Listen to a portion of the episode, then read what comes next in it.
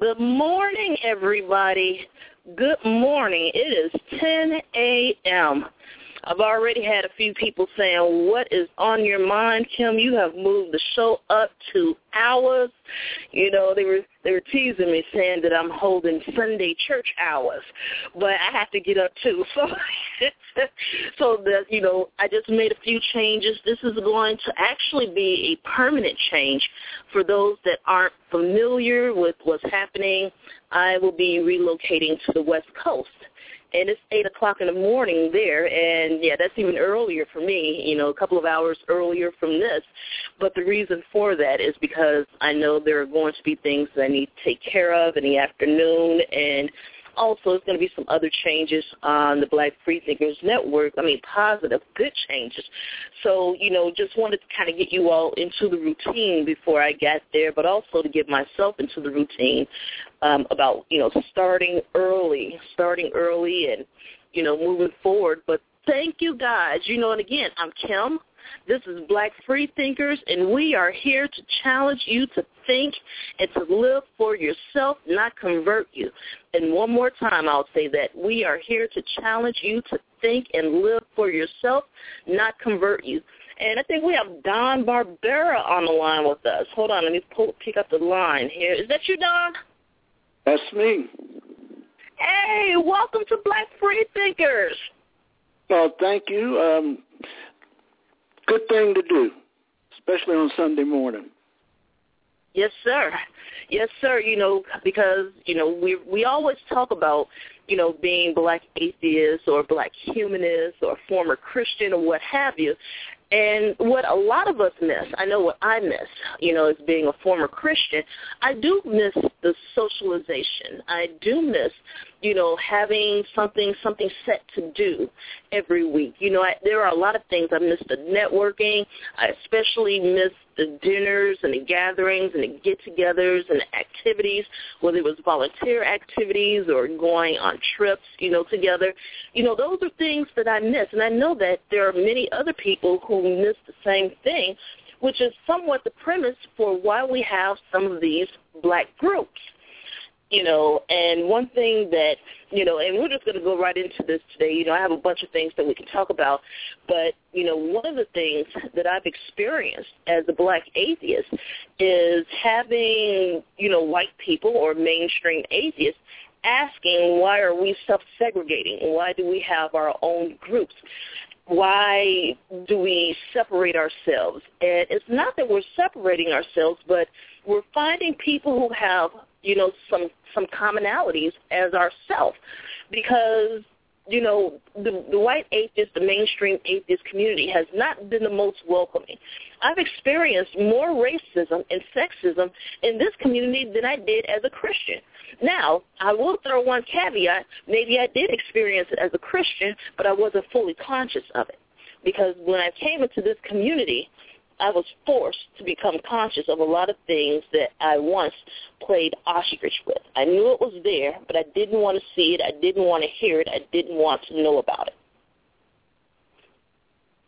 So things have changed, and it's it's just it's really interesting. You know, I've met some beautiful people, black, white, Latino, Asian, um, Native American in this community, and it's only a few that you know give us a hard time, but you know, since coming into this community, you know, I've learned a lot about myself. I see we have Red Ninja with us. Let's pull Red Ninja into this conversation. You know, I've learned a lot about myself, and you know, I've admitted a couple of things on the air that there were once characteristics that I once solely, you know, attributed to Christians, and I've had to go mm-hmm. back and backtrack and apologize because you know I've seen some of the same behaviors on you know this side of the equation with black atheists, and so now I just say it's a state of the human condition. But you know there have been a lot of changes, and but since I've been a black atheist, one thing I will say is again my consciousness was seared. and it was awakened. You know, it was like being thrown into the fire, if you will. Um, my eyes have been opened to a lot of things, um, my views have been broadened. And one thing I will say is that my empathy, my compassion, my understanding for has has has deepened. You know, at first I used to blame everything on Christians and religion, but as I became more educated, as my consciousness, you know, started to awake, you know, a lot of things that I once thought I was wrong. And I've had to go back and admit that I was wrong and, you know, make a fresh start. And I've received reports from people, you know, talk to people all the time. And they say that I've presented some, you know, some viewpoints that made them think about the situation and broaden their views as well and that's why I say, you know, being on this side of the equation as a black atheist and a form of Christian, you know, I've had to rethink a lot of things. And we've talked about a lot of different things on the show. We've talked about the different stages of grief. I was angry for a long time. I was angry at Christianity. I was angry at the Bible. I was, you know, angry at what I considered a non-existent God. You know, it was, it was all intertwined together. And because I felt that I had wasted a lot of time, money, um, given up opportunities that I normally would not have given up because it went against my Christian values. And, you know, so that's where some of the resentment and the anger came from. And, you know, I've grown quite a bit as a person. So you know, I have to thank the atheist community at large for that, you know, um, for putting material information out there that helped me grow, that challenged, you know, my thought process. And, you know, it's, it's been pretty good. You know, I've, like I said, I've met some wonderful people over the past few years, and my experience with this podcasting has opened my eyes to quite a bit, you know, quite a bit. And you know, it's, it's interesting because when I first decided to do this show today, you know, I was going to go in a totally different direction, but, you know, I'm bigger and better than that. So I'm going to leave that alone for now. But um, it's, it's just really interesting, you know, how life works out. And it's, I've just seen a lot of things happening over the year. I've seen a lot of growth and a lot of people in this community, and I'm proud of them. I'm proud of you. Know, you're growing and you're learning, and you know, we want you to continue to enlighten yourself. Now, there are some people that have a problem with the word enlightened, but when I say enlightened, I'm talking about you know, in the sense that you're learning and you're growing and you're researching. It's a never-ending process. If you feel as though there is nothing else for you to learn, then you've defeated the purpose. You're supposed to learn something new every day, if possible. But, you know, we want you to critique everything. We want you to utilize critical thinking skills, utilize rationality in every area of your life, not when it just comes to religion, but every area of your life, you know, on your job. Yes, you should get there on time you know, so you won't be written up for absenteeism or tardiness or anything. You know, you utilize critical thinking in every area of your life. No, you should not go 90 miles an hour down a one-way street that has a 30 mile per hour sign posted. You know, critical thinking, common sense. You know, these things are very important in everyday life. But we're going to move on and you know, I just find it interesting. But yes, as a black atheist, you know, um, we're creating communities. We're finding ourselves. We're finding each other. You know, we've expanded that. Um, for those of you that aren't familiar with People of Color Beyond Faith, we have a page on Facebook. We have a page on YouTube. Um, um, Twitter. You can find us out there. We have a Twitter chat every Thursday at 8 o'clock Eastern Standard Time. And we put on a webcast every month. And this last webcast we had, we were talking about women of color and religious oppression. And we had a representative from the Asian community, a representative from the Afro-Latino community, you know, a representative from, well, two Af- African Americans, and the moderator was an African American. And, you know, it was a wonderful conversation. And with people of color beyond faith, we're trying to include everyone. We want everyone to be a part of this dialogue and we're just really excited about what we're doing, the doors that are opening. Um, we have a conference coming up October 11th and 12th in Los Angeles, California, and the information I've posted about it, and I'll post it again later on today, but we would love to see you. This is an actual physical conference, and this conference will be taped, and we will be selling the DVDs as part of a fundraiser so that we can continue to bring you all these programs and to, you know, expand. And there will be social justice projects coming up later this year. Our webcast for the month of April, we will be talking about National Minority Health Month, and we'll also be talking about health disparities. So that will be coming up later this month. And we would love to have Mr. Barbera on with us for that show and for that webcast in particular. And because he wrote a book about black depression. Um, um, Dr. Barbera, would you like to talk about that a little bit? Well, first of all, uh, in mentioning that particular subject, uh, one of the things that there are several no-nos that you don't do that uh, unspoken in the black community, and one of them is any type of mental illness. Uh, any type of mental illness, I mean, everything has been recommended. Well, you're not close enough to God.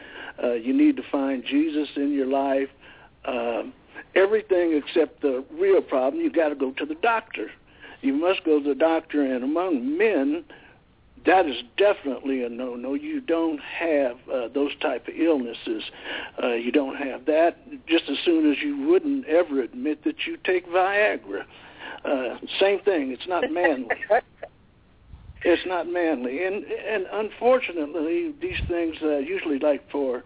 Uh, uh, depression, it ends up you find this out in the emergency room, and unfortunately, it's too late. So it, it's just a, it's one of those things, you know, that we don't do because there's a taboo against it, and there shouldn't be, but uh, there is. Uh, even uh, I forgot the former Surgeon General. Uh, I forgot her name. Uh, she was from Arkansas. But point being is that she mentioned is that uh, we needed to get our mental health together. Well, she caught all kinds of hell from the black community just for saying that. It was just a recommendation. And unfortunately, those type of things, uh, I mean, the information is available. And in case you, if you look, and one thing she pointed out, for instance, was that uh, black people don't donate organs Mm-hmm. and we are some of the neediest people of organs. For instance, uh, uh, look at uh, uh, kidney failure. Well, it's, a lot of times kidney failures is a function of diabetes. Diabetes is one of the uh, primary uh, illnesses in the black community, and you have kidney failure. But when we need a kidney, there's none there because we don't donate. Simple stuff like Yep. that. It, it, no, let me take that back. It would seem simple but unfortunately it's not. And one of the reasons is some people don't donate is because of the church. Uh, that when you must be buried with all your parts. Uh, I don't I don't understand that, but you know, uh, I don't understand not celebrating Christmas as just a holiday or not getting blood transfusions. So, you know, those are a lot of things Right. I don't understand, but I know what I do know. I read. Yes, sir. Yes, sir. And see, and that's one of the beautiful things that we want to bring forth, you know, in, you know, atheists of color community. Because it's not just with the black atheists, you know, we want Asian, Latino, Native American, Pacific Islander, whatever you may happen to be. So atheists of color. And this is why we're creating these communities because, you know, again, as Dr. Hutchinson has said, atheism is not enough. It's not enough. And, you know, if we could have, you know, things like, you know, blood drives, you know, even get out here, voter registration, um, you know, work with some of the local groups to have a voter registration, but even talking about organ donation or have some type of health fair. You know, these are social justice projects. You know, these are Well, yes. social justice these are things that we would like to bring to the community. Even talking about the mental health, you know, they have therapy project in the atheist community, and you know, I'm a big advocate for mental health care, and you know, I've talked about it on several occasions on the show, and especially coming over to this side of the equation and as a black atheist and getting a better understanding about these things, you know, um, I have more of an appreciation, you know, even, you know, with people that have issues like maybe drug addiction or alcohol addiction, you know, now I don't necessarily see it as a choice. I understand it as a disease. And, you know, encouraging people to get help for these things. And, you know, I just believe that those of us in this community that do believe in social justice and community activism, that it's important that we talk about these subjects and we start putting our hand out to help people up and to help them to understand, to educate ourselves, number one, and then to be able to educate them or direct them to the resources, which is why we love to invite people on this show to talk about these subjects. And I, I just think it's very important. Um, you know, I consider myself a humanist you know, when I say I'm a black atheist, it's because I do not believe in any type of supreme or divine being. But what I am is a humanist and a free thinker. That is what I am. And I do I- believe that I am the Father's keeper. Yes, sir. Well, I was just thinking, you know, I kind of feel like you do about that. You know, is that I'm much more than that. I just don't that I don't believe in God. That doesn't tell you anything about who I am.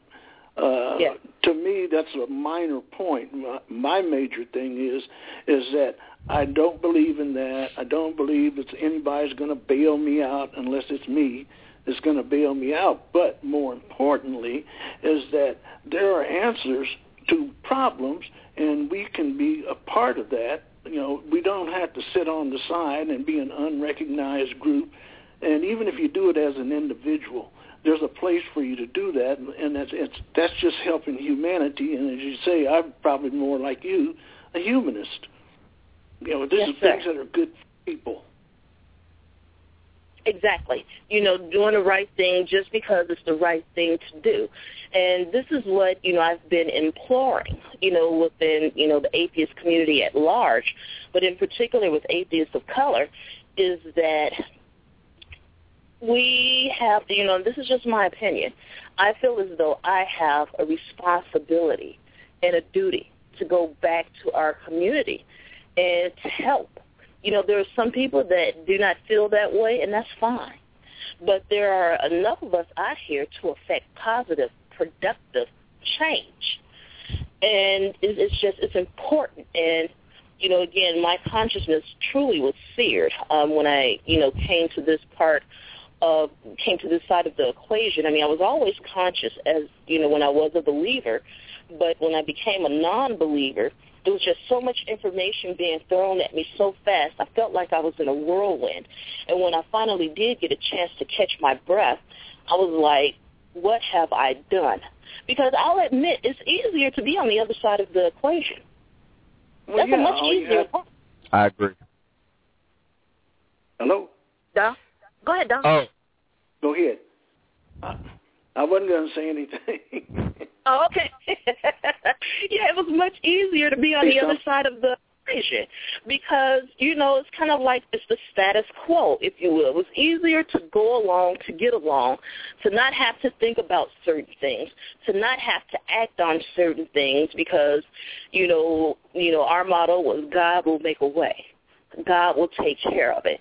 So I don't have to worry about that. And unfortunately, it's that complacency that has gotten us in trouble.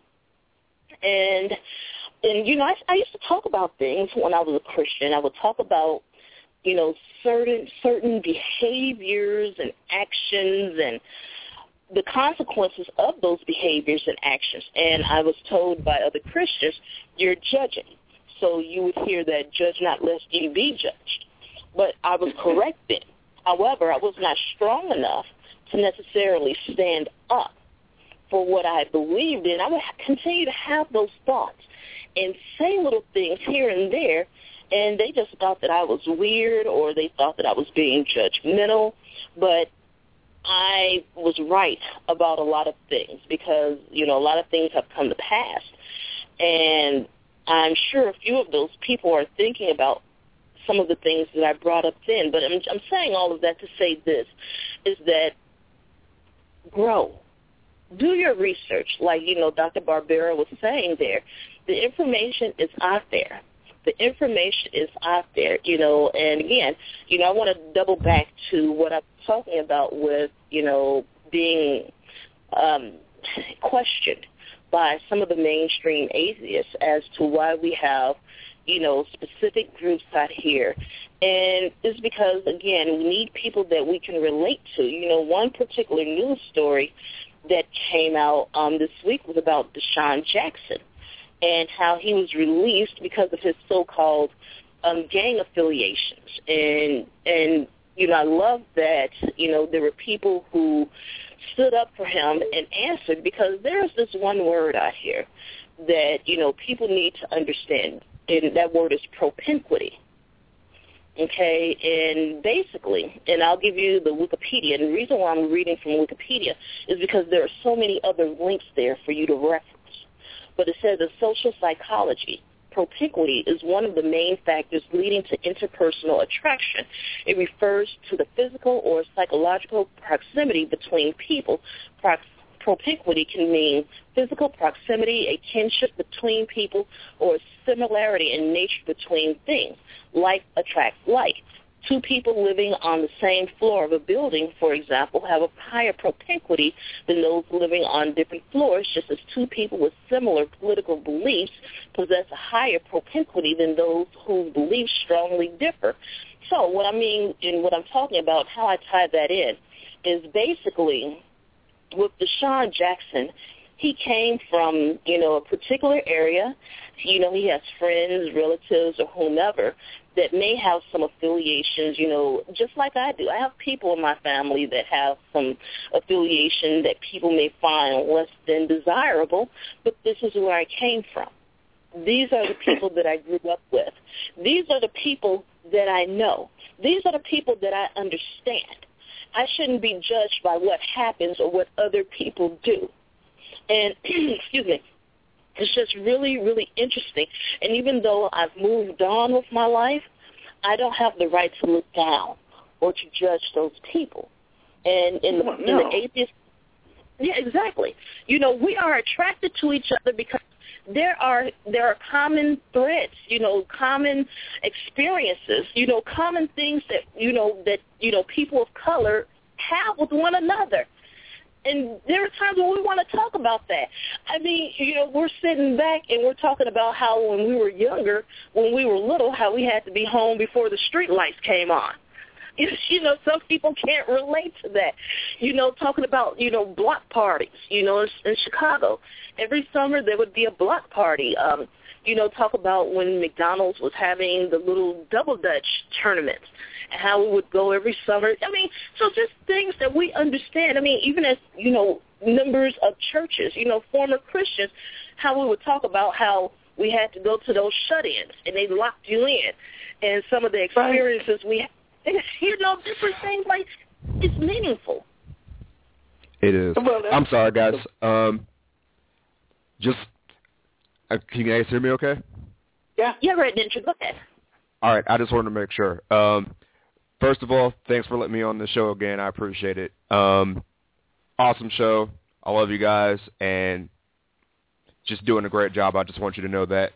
Um, the main thing I wanted to mention, um, Kim, you brought up a point earlier specifically about how anger really genuinely can be destructive and that, you know, coming out of Christianity is a process where you move from you, your your starting position is that of, you know, betrayal and Mhm. it's one of those things that you know I struggle with a lot. And I, when you told me about, or when you rather, when you told, when you talked about um, the process that you went through in terms of being angry at the world and being angry at Christianity, and um, even having certain things be blamed on religion and trying to find productive ways around that, I 100% relate to that because it's one of those things that it's hard not to feel angry about being lied to. It's like coming out of the matrix Yes. and looking around you and you really do feel like Neo when he looks at all the bodies and he looks at all the people being hooked up to those machines. You really it's really hard not to react to people's attitudes because they're hooked up to the machine and they don't want to get out. It's almost as if the truth does not matter to them. But the thing I had to learn very quickly was that I couldn't I couldn't use that and take it personally because everybody is on their own journey and you can't force somebody to actually come out from a delusion that they don't want to wake up from. Yeah. You can only give them the information and you can only be as peaceful and as calm as possible because quite quite frankly Christians are actually looking for atheists to be, you know, this angry shouting out loud stereotype so that they can verify their beliefs and they actually do go out to these churches and say, well, you know, this is why they're acting this way because they need Jesus. And Right. I'm not about to be I'm not about to look like that idiot. Exactly. Exactly. Exactly. And believe it or not, what you there said are some there is interesting about the anger. Uh, Mhm. I I started out in Catholic church, but I pretty much fell out with it by the second grade. It it didn't make any sense to me. However, somewhere around about when I was 18, 19, maybe 20, I don't know, I was very angry with my parents for ever putting me in that position. I was very, you know, why did you, you know, give me, maybe I would have been a Christian if you wouldn't have made me go. Maybe I would have been, but you know, I, I thought about that. Then I had to say they were only doing what they thought was best for me. But there for a Right. while, I was really, really peeved about it because I said you never gave me a chance. You know, maybe Right. I would have come there by myself.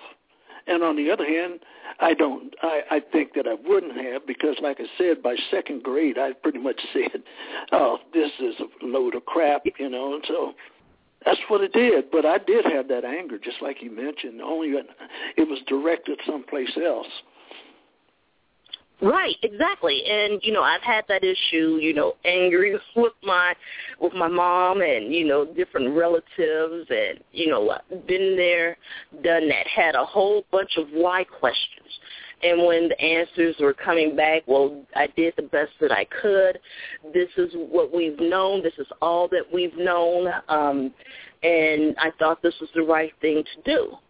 And while I wanted more than that, I understood that she couldn't give me more than that. And that was all that she knew. You know, we came from a long line of preachers. And oh my goodness, just, yeah, that's definitely yeah. uh, yeah, exactly. You, you definitely you had no chance to get away from it. And the other thing you have well, to consider too.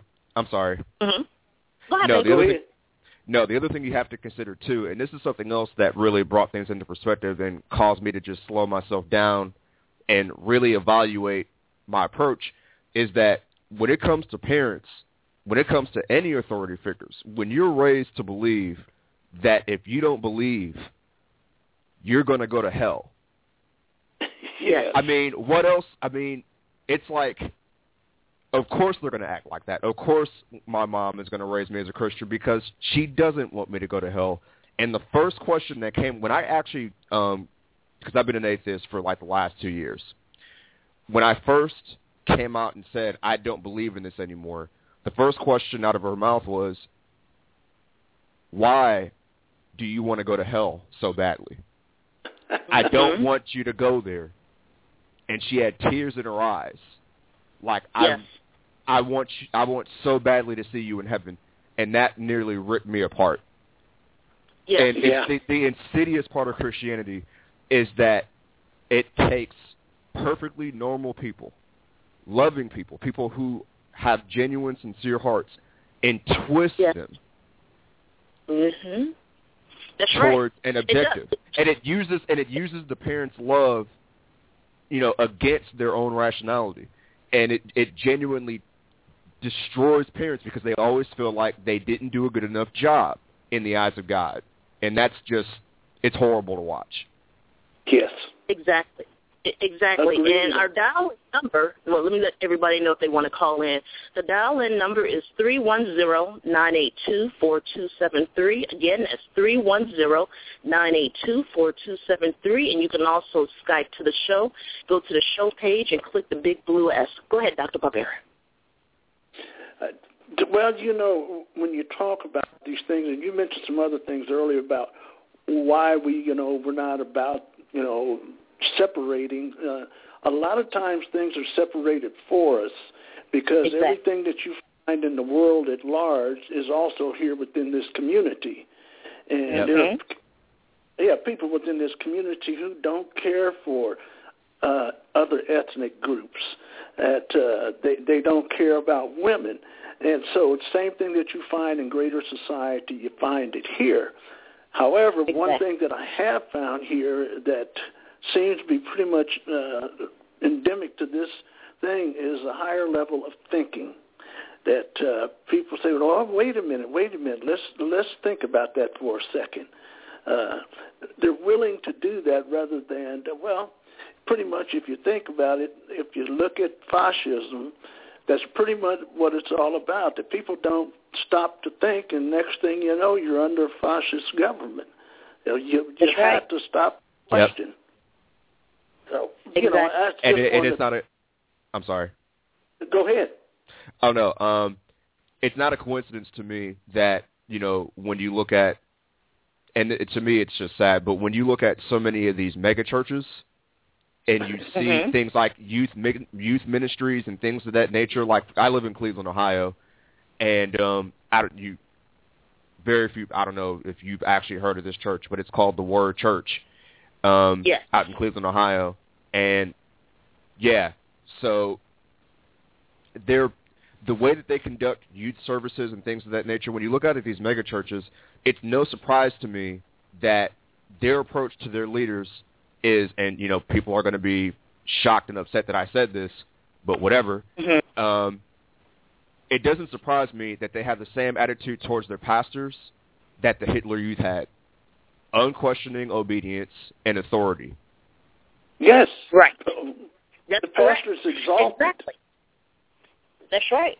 That's right, and and it happens, and and this is the thing, and you know, I do a lot of comparative analysis of the Christian community and the atheist community, and I'm starting to see some of that same behavior exhibited in the atheist community. So when certain atheist leaders, if you will, speak, people get angry when you question it or you challenge it or you critique it.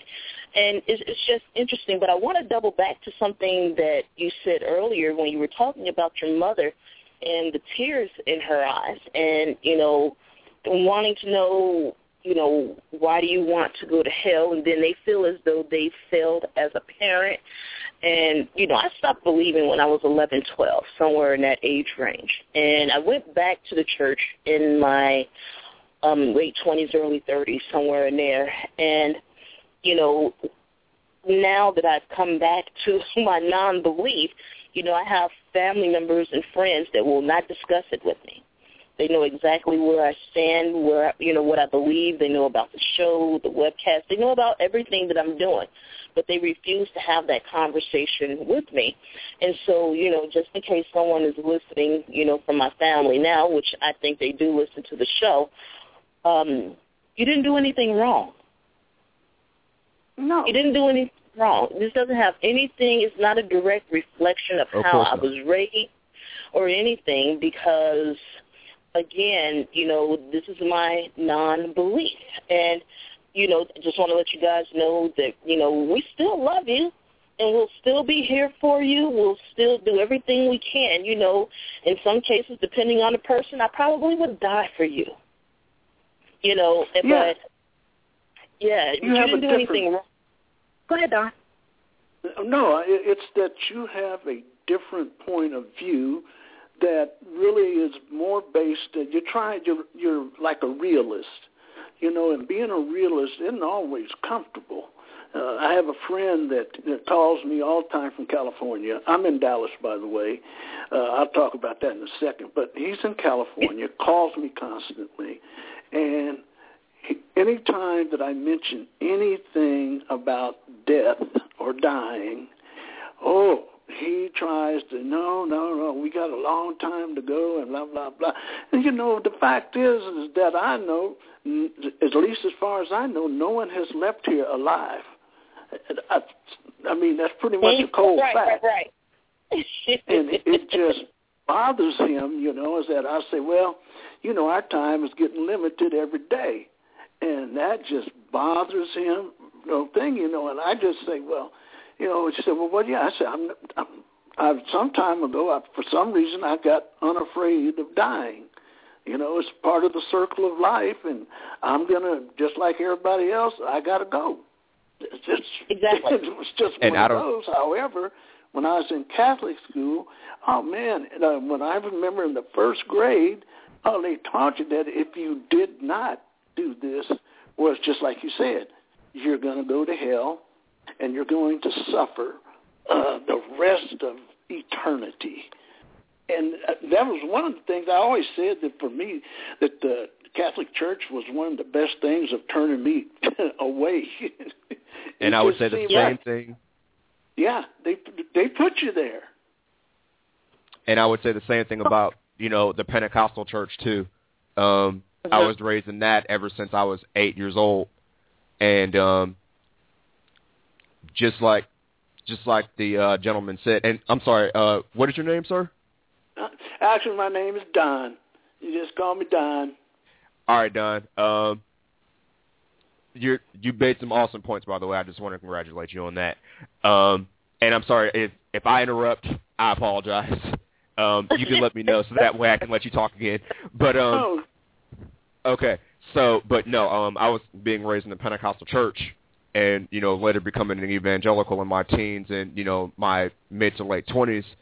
Um, I I can only be angry at so long before I have to thank them for basically making claims that were falsifiable. So when they talk about you know how people are going to suffer in hell and heaven for an eternity and whatnot, I ask them, can you show me heaven? Can you show me hell? What research have you done? Right.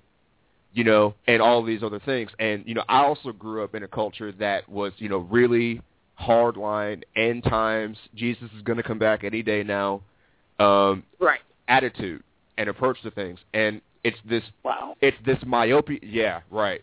Um, that's one of the things, honestly, that it was the that was the very first thing that caught, that put a dent in my faith was questioning the eschaton and asking right. myself questions like, okay, so if we're living in the end times, why should I bother getting an education? Why should I bother having a family if it's all going to be ripped away from me? I mean, oh, believers, believers, believers want to talk. Believers want to talk about how I don't have any purpose in my life because I don't believe. They want to talk about how I don't have any external meaning to my life, but they don't have any meaning outside of their God and wanting the afterlife. They live to die. And, and, see, and that's the thing. And that's why but I was just going to say that's why we have to get in there. We have to have this dialogue, and we have to talk. And even with the people of color beyond faith, we want believers to come on. We want to balance those pat, those panels, and it's important because that's a very very astute point that you just made that they're living to die. And you know, it, it, it's really interesting. It's a dichotomy within itself because you know, a lot of people, like I said earlier, you know, gave up opportunities, you know, gave up, you know, furthering or even, you know, starting their education because Jesus is coming back anyway. And then 20 years later, when they're still here, they have regrets. And, you yep. know, yeah. and it's, it's, it's just interesting because I really believe that a lot of that is the foundation of some of the issues that we have in our communities. And that's why we encourage people to question. We encourage people to challenge. We encourage people to critique. That is extremely, extremely important. And so we have to get back into the community. And as, you know, atheists or free thinkers or humanists or what you may call yourself, I just feel as though we should be able to engage Christians, you know, and other, you know, believers in conversations, civil, productive conversations. And it's not about stumping the Christian. It's not about debating the Christian. They're a human being just like us. Now, debates and all of that, that's fine you know, for that type of environment and for that setting. But there are some people that want to debate everything and anything, and nothing productive comes from that because it gets to a point where no one is listening to one another. They're screaming verses, and, you know, Bible verses on this side, and you have the people on the other side screaming Hitchens or Dawkins. And, you know, nothing, nothing gets done. So that's why, you know, we say, you know, atheism definitely isn't enough, but is really interesting because, you know, the point that you made there just makes me think about some of the issues that we do have in the community. And one of the things that I've heard from, you know, just in general is, you know, especially in communities where there is a lot of violence and, you know, a lot of, you know, issues there, you know, the question that I've heard from many people are, well, there's a church on every corner, yet, you know, the violence is high. Now, okay, I'm going to go into that a little bit. Um, you know, the murder rates, the pregnancy rates, all of that is disproportionate. And, you know, you have people out here, even in the atheist community, that like to dwell on, excuse me, the quote-unquote pathology of the black community. And they like to point the finger at the black church as though, you know, it's the black church's fault if you will, but they're not taking into account you know, the public policies, the lack of educational opportunities, you know, the lack of economic opportunities. All of those are factors as to why, you know, there are certain issues um, in our communities. But they tend to overlook that or, you know, willfully ignore, you know, that part of the equation there. And that's why, you know, I talk a lot about education. I talk a lot about, you know, research and putting the information out there. I just want to make sure that, you know, we do not allow ourselves to be utilized by people that um, do not, you know, have our best interests at heart because something that Don shared earlier about the atheist community, and he's absolutely correct, is a direct reflection, a direct mirror of society as a whole. So you're going to have people that are sexist. You're going to have people that are racist. You're going to have homophobes. You're going to have anti-Semites. You know, just a long list, you know, of people. You know, even within the black atheist community, we have issues with colorism and, Oh, you yes. know, homophobia and Oh, a bunch yeah. of other Yeah. Yeah, Yeah, absolutely. we had. Uh, now here's. I'm just going to drop this in for a second because it has nothing to do with nothing except uh, my middle son uh, was in a hit and run accident in Denver, and uh, he had a punctured lung, lacerated liver. Anyway, the good thing is that he made it through. But Yes. uh, the Denver uh, TV station came out and did a story on him, you know, and what he does. But the interesting thing that happened here, you know, you know, after this point was uh, one of the people here saw that on uh, the link on uh, uh, YouTube or wherever it was, and made the comment that he's quite well spoken. Now this was a black person said he's quite Mhm. well spoken, and I was truly offended at that kind of thinking. You know, as I said, well, why shouldn't he be well spoken? You know, uh, right. Exactly. it, it, you know, that was the whole thing. Is that why shouldn't he, and why shouldn't he, the people that you see on television who happen to come from a certain ethnicity, why should they expect it to be any less than anybody else? It, it really bugs me, but that gets me back to the whole thing. Uh, for some reason, if you tell uh, place where I go to the gym, and there, and the guy said, "What church you go to?" I, and he couldn't let it go. I told him, I said, "I don't go to church." He said, "Well, you can come to my church." I said, "I really don't go to church."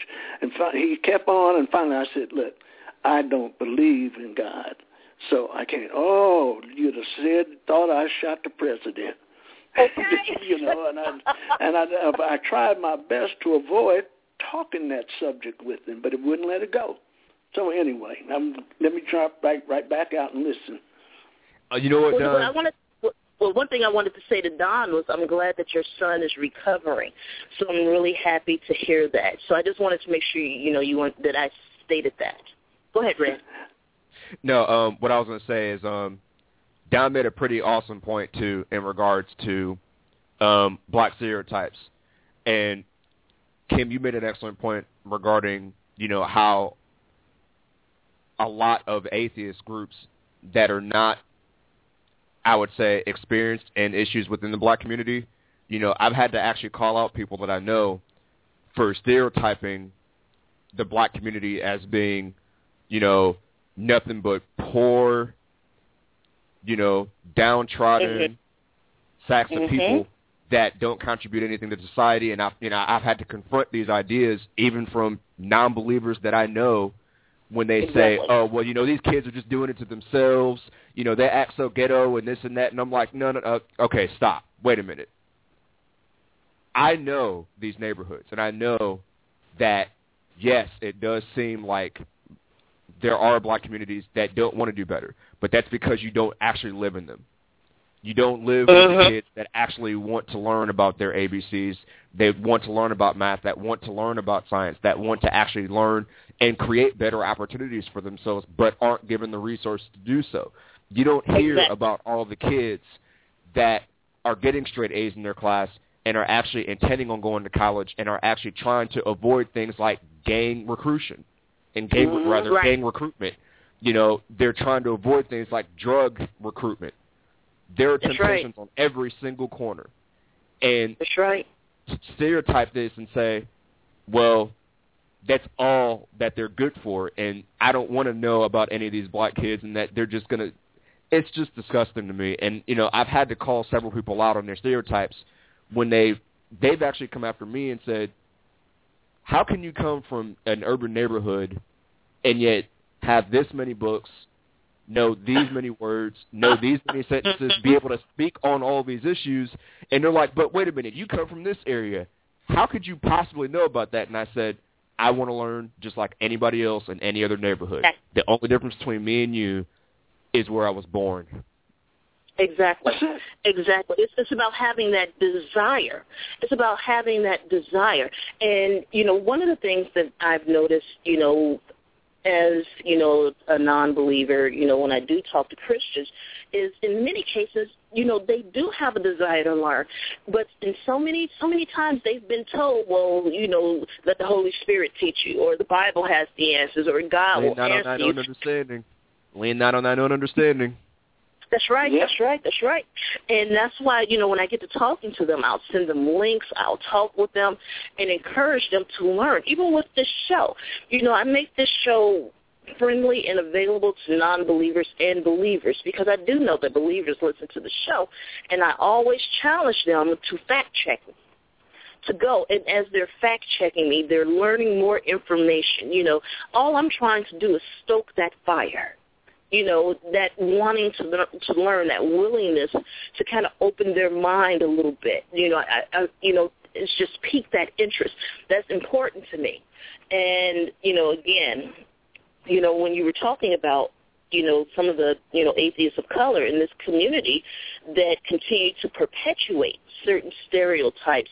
Yeah, I've seen that as well, and it's just really interesting. And when you try to, and when I say perpetuate, I'm talking about you know they try to say that you know yes this is how black people think and this is how they act, and especially when they get on a speaking circuit and they start saying these things, and I just absolutely cringe. I cringe because the thing is that they don't you know, address certain issues that, you know, we address, and it is a part of the equation. You know, white privilege is a very real thing. White supremacy is a very real thing. Um, and, you know, unfortunately with, you know, one particular, um, you know, issue here with um, that's happening is there are people out here, again, that will blame the black church and the black community and tell them to pick themselves up by their bootstraps. But while they're doing that, they're giving a double-ended answer because when they give their answer, you know, that's what they're saying to a certain degree. And of course, that's what, you know, especially some of these races, they'll hear, yes, it's all black people's fault. If they would just, you know, clean up their community and, you know, police themselves, everything will be fine. But then, you know, you have some black people, when they hear that, they'll hear and you know, say, yes, you know, we need to pull ourselves up by our bootstraps. We need to do all of these things, but, you know, how do we do that? And Yeah. people are not providing solutions. People are not You- providing solutions or opportunities. Go ahead, Don. You men- mentioned something there, and I'm kind of chuckling to myself. This might be before your time, but uh, there was a fellow around. His name was Stokely Carmichael. And, oh, love uh, him. Yes, and Stokely, uh, he said one of the things he said. Two things I'm going to mention. One of them was to pull yourself up by your bootstraps. First of all, you got to have bootstraps uh, That's to right. to do that. And the other thing he said, there's a lot of folks out there who are professional blacks. Not Yes. uh, their their profession is being black. They are the Mhm. blacks. They become the black spokesperson uh, you know, and people will go talk to them. And when you say, "Why are you talking to them?" They don't know a damn thing about me, you know. And Exactly. but that's what they. You still see them today, and that's where they Mhm. do it. Their profession is being black. Exactly, and you're leave it at that. absolutely right. The people pay them to go away. People aren't paying them because they feel that they've wronged the community. They're paying them to go away, and It's political it's just black. real. Exactly, exactly, exactly. And I see the same thing somewhat being set up in this community, and we sit back and, you know, sometimes I'm absolutely amused by it. Other times I'm absolutely incensed. And and it's it's just wow. It's it's unreal. It's unreal. But you're you're correct. There are people out here who are professional blacks, and you know when you try to challenge, you know. Uh, some of their beliefs, then you become the nasty piece of cornbread. That's what they want to call you, right? And so Right. it's it's it's it's, it's interesting because now all of a sudden you're negative. All of a sudden now you're the troublemaker. All of a sudden now you're lacking tact and you're lacking courtesy and you're not being thoughtful because you know um, now they have people critiquing and criticizing and questioning them. So, you know, and that's not what they want, you know, and when you critique them, then, you know, there's a problem. But the thing is, is that why is it that your words and your speech or your ideology, you know, can't stand up to the criticism? It's not me, the critic is you. So, yeah, you know, if you're... Go ahead. with faith. It has nothing to do with that. That's about character. Exactly. Exactly. It's about character. Can your character stand up to the critique? Can your words stand up to the critique? Because, you know, there are times when I really want to take some of these things and break them down precept upon precept. And unfortunately, in the black community as a whole, you know, just and that includes the black atheist community, unfortunately, when you critique or criticize another person of color, it's like you've committed a cardinal sin, if you will. And I call it the know, Negro thought police. Exactly, exactly. Exactly. But then, you know, they say, well, we can take care of this behind closed doors or call one another. But even if you do talk behind closed doors and try to resolve the issue, this person has their mind set up. This is how they're going to do A, B, and C. And they're going to continue doing it that way. Why? Because the mainstream accepts that. And unfortunately, for those of us that have a different thought process, and we can give you facts to back up why what you just said there was wrong, you know, in, in many cases, the mainstream doesn't necessarily want to hear that. Because it does not, it does not, you know, shield this white, you know, supremacy and the white privilege, and it's just, it's just amazing. It's absolutely amazing, you know, some of the things that are happening. But again, you know, we're still in our infancy, you know, the um, Yes. atheist community, you know, the humanist Yes. community, and there was a poll released um, earlier this week. I posted it, and it was from MIT, and in conjunction with the University of Chicago, it was like a sociological um, survey or what have you. And basically, it was talking about how 18% of the country is not religiously affiliated anymore. And those numbers are going up. We're seeing more people of color, um, you know, basically having the scales fall from their eyes or having the veil lifted to use some of that religious terminology there, but they're awakening. And that's the Yeah. reason why you- I feel that it's important that we are in place, which is why I'm happy to see, you know, you know, the groups of color across the country because they need a soft place to land. They need a soft place to land, and unfortunately, what I see with you know some of these mainstream groups, and even with some of the black, you know, you know, atheists of color, is when the Christians come over, I see some people pointing fingers at them, telling them that Yeah. they were stupid, not taking into account that at one point they were possibly a Christian themselves, and it took Right. them a while to come over, so they're pointing the they finger at the everyone. Christian. Everyone. Exactly. Exactly. And it's just not right. There are a lot of Christians out there that are highly intelligent, brilliant people, but they just have this belief system. And if you were born with that, if you were raised with that, and this is all you know, it's hard to break away from that, especially when it goes beyond your particular belief, when it goes to your family has been in that church for two, three, four generations. Maybe your great-great-granddaddy founded the church. You know, this is Uh, your family. I call it uh, that a lot of us were born addicted, like having a crack mother, or uh, like that. You were born addicted. You didn't have any choice in the matter. That's what Right. happened to you. This doesn't mean that you cannot change. It doesn't mean that you will change. But at least when you start from scratch, you have an opportunity to become yourself. And you know, and I think by coming, becoming yourself, you become a better contributor to society. You know, regardless of your faith. Yes, exactly, exactly. And you know, one thing that I know I used to stress when I first started the show a few years ago is it's okay to be wrong. It's okay to make mistakes. That's how you learn. You know, I've had to come back and admit things that I was wrong about and you know, I admit it, I correct it and I move on and I don't feel any kind of way about it. You know, I take it as a compliment because there are times when people have corrected me and I appreciate that because it allows me to grow as an individual. And, you know, I've learned a lot of, you know, I've had to relearn some things as an adult, and especially even now, I'm still shedding you know, a lot of that Christian thought.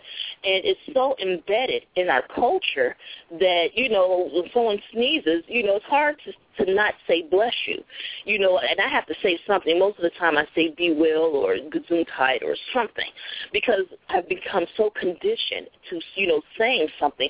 But, you know, again, I want to make sure that, you know, we highlight some of the good things that did come out of the church and that still do come out of the church. Um, Vita Starr, you know, one of the personalities here on um, Black Freethinkers, she was on her page and she was talking about all of the wonderful things that she learned in church. I mean, that's where many of us learned, you know, how to sing. That's how many of us learned how to put together fashion. You know, went to vacation Bible school, gave us something to do during the summer. That's how, you know, some of us learned how to act, you know, with the plays at church. This is how some of us learned how to socialize, learn some social skills by going to the church. This is how some of us learned how to be a friend you know, by having friends at church and understand that, you know, you could have a sister that didn't come from the same mother or father. You have a brother that didn't come from the same mother or father. Develop friendships. There are a lot of good things that have come from the church. Then the church does, in some cases, offer good services. You know, you know, if, if someone in the neighborhood is hungry and that church, you know, has food giveaways or or feed the hungry programs, you know, that's where they go. And the church has always been the focal point you know, of the community. It's been like a recreational center. It's been, you know, a resource center. I mean, it has a lot of functionality. And when I hear some, you know, atheists saying that they just totally want to abolish the church, my question is, so what are we going to put in its place? And I'm talking more so along the lines of resources resources yeah. because without the church, there is really nothing there. And unfortunately, and I've you know I've been harping on this because I need to drill it into people's heads, and they need to understand that the GOP, you know, the Republicans and even the Libertarians are fooling church folks because what they want to do is basically reduce the size of government, if you will, i.e., you know, kill all social programs and put all of that responsibility on the churches, and they cannot handle it, and it is going to fail. Yeah, then what? Well, yeah, but you know, uh, I, I got to say this, and my granddaughter just come in. Uh, my brand new granddaughter, by the way. Anyway, uh, she just come in. Congrats. Anyhow, you can't put that. The, the people, you know, there are, like you said, many things to come out of that. And I think that when you get into finger pointing and all that, I think you defeat your purpose. I think the better right. thing is the common ground. If you can mm-hmm. find common ground, then you can find a common solutions that you can work with. But I got to go exactly. in here now because my my darling's here. Yeah, you so, have to go get all uh, the kisses, the baby kisses. So thank you for joining us, Dr. Barbera, and I'll be talking with you soon about the webcast in April, okay? Okay, I appreciate it. You guys have a great one. You too, sir. Thank you. Yeah, Don, he's a great guy, um, Red Ninja, and um, you know, published author. He wrote Black but Not Baptist. He also wrote the 80% Solution. So for those of you who are interested, you know, you can go on to Amazon and um, look up his book. Look up Black but Not Baptist. You know, that was one of the first books that I read when I came into the atheist community. So you know, he's been vital. He's been essential. And when you read Black but Not Baptist, you'll see he talks a lot about you know having a hard time finding atheists of color. So he found some of our you know our legends in the community like um norm allen and he found you know Kivu hutchinson and he found you know anthony Pinn. And so you know guys if you aren't familiar with him don barbera you should get familiar with him because he's one of our legends as well. So i wanted to make sure that we acknowledge that and to thank him for taking time out to you know be with us today because this is an extremely important subject, you know, because there are more people of color coming into the atheist, humanist, free thought, um, non-believing community. And, you know, I just want to make sure that we don't set them up for failure.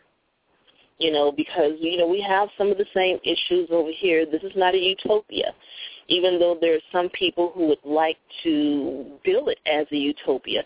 That is not true. And so I just think it's important that, you know, we understand what's happening and to appreciate each of us for who we are. And this is why we talk a lot about interfaith and working with progressive, liberal, um, you know, uh, believers it's important because, you know, again, they have the bully pulpit. And I know some people are out there and they're asking, what is the bully pulpit? When I say the bully pulpit, I'm talking about they have the ear of the people. They have the attention of the people. People are listening to them. You understand? And you know, one example that I can give you, um, you know, LGBTQ community you know, um, you know, marriage equality. You know, is you know, people are becoming more tolerant. People are becoming more supportive. People are becoming more accepting because you have, you know, a lot of liberal, progressive, you know, ministries now saying that, you know, it's about, you know, people loving other people and who are we to judge who loves one another. So, you know, they're becoming same gender affirming in, in many instances. So, I mean, it's, you know, again, that's why we talk about these different issues. This is why we talk about respectability politics. Carl and Alfred had a really good show about respectability politics. You know, we've talked about it in many cases, but, you know, again, you know, atheism is not enough. Would you agree, Red? Absolutely. Um, and it never has been enough. Um, because at the end of the day, we are all human beings with needs, and the only thing we got are each other. You know, we only have each other to create a better world. Because if a God doesn't exist, that means it's on us. And that's exactly. it. You know, it's our responsibility um, collectively as human beings to create the better world because we've already given religion its chance to create the better world and it's failed. Maybe exactly, and, and it's one of those things that um, it, portions. I do think, of course, that you know the church has done very good things, and I have to give it credit for that. Um, but when you take the beliefs to their logical conclusion, um, mm-hmm.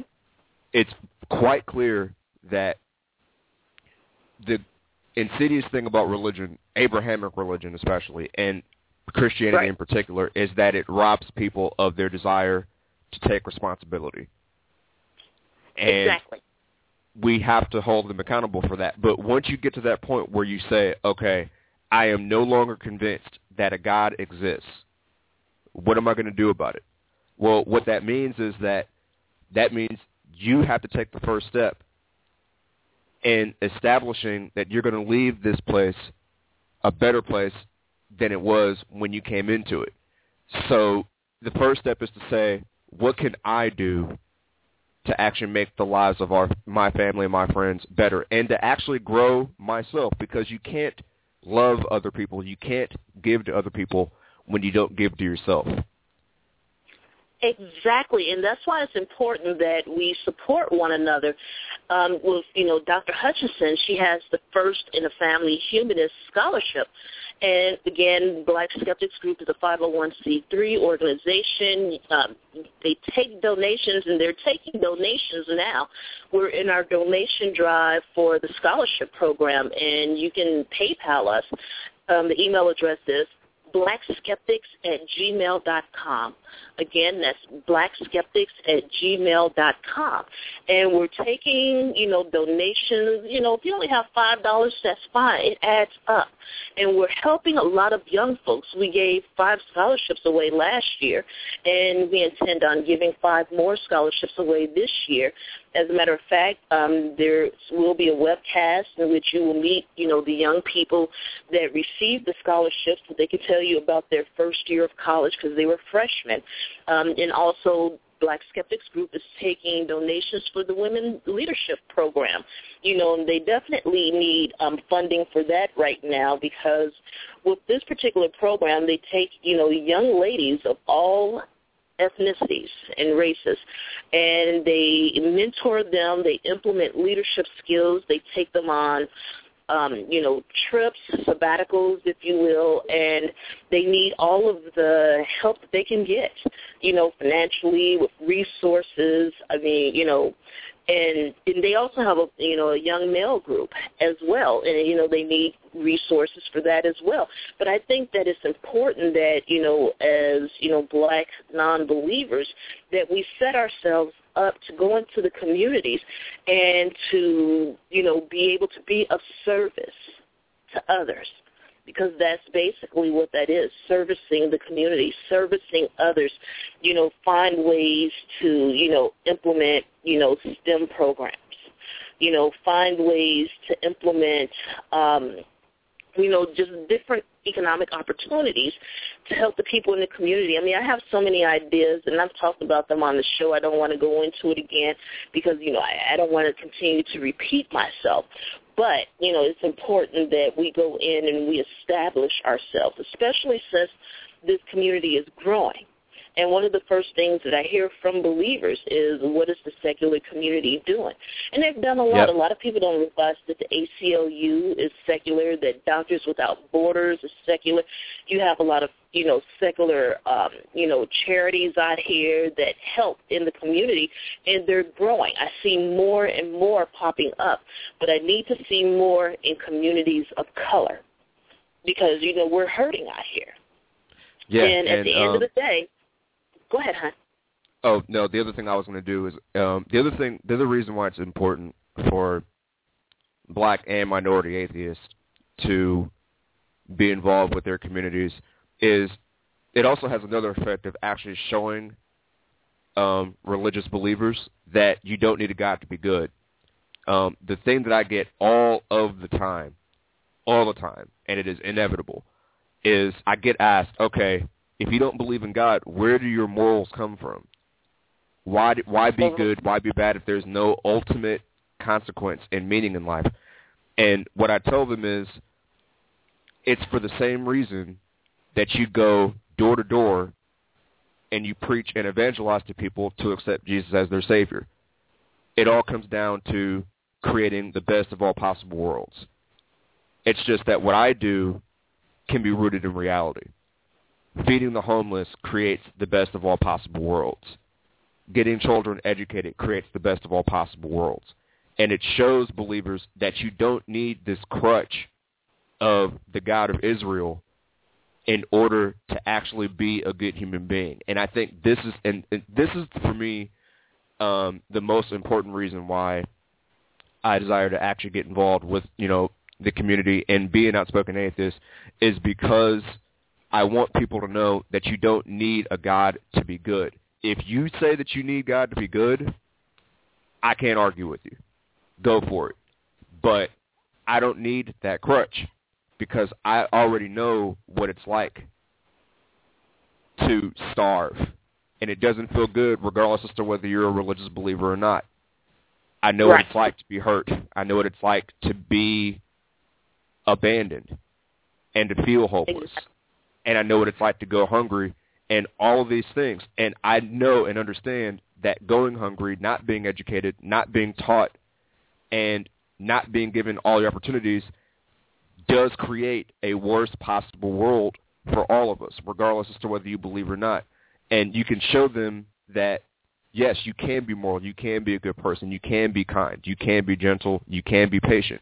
You are no worse for being an atheist emotionally and morally in our society than you are being a Christian. And if anything, I think you're an even morally better person because you're not compromised based on what a book says.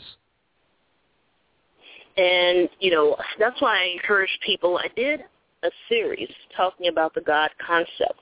It was a three-part series, and I want people to go back and listen to that because it was it was actually a really really good series. And, you know, I was talking about the difference between, you know, white Christianity and black Christianity, whereas the white Christianity was used to subjugate and oppress black people then and somewhat now. Mm-hmm. And black Christianity was, you know, used to survive you know, to be able to, you know, live through slavery and to try to, you know, glean a better understanding as to why is this happening to us, you know, and it's just really interesting. And I just want people to go out and read and understand because, you know, even to this day, um, there are a lot of you know issues in our communities, especially when it comes to many of us being economically and educationally disadvantaged. And, you know, a lot of the answers, you know, are contained in books and in academia. And that's one of the reasons why, you know, we read these books and we come back to the show and we tell people about it. Because I know with some of the things that I've learned over the years, I was like, why didn't I know about this? And it's because it was caught up in ivory towers, if you will. Mm-hmm. But again, you know, tying that into, you know, the black community and the black church and black Christianity, you know, that belief, that hope, you know, again, Barack Obama ran on hope and belief. Um, that is what Christianity gives some people because, again, you know, some of these, you know, people, they're extremely intelligent. And there are a lot of injustices you know, in this country. Um, there are, you know, it's, it's a lot of things that have to be addressed. And, you know, with some people, you know, there are some people that I want them to remain Christians. And I have my reasons why. Because, you know, until we have a way to help some of these people um, transition and have a soft landing and have viable alternatives out there, for some people that is the best place for them to be. Because yeah. it's, it's, it's just it's just interesting because it's, it's rather complex and it can be very complicated.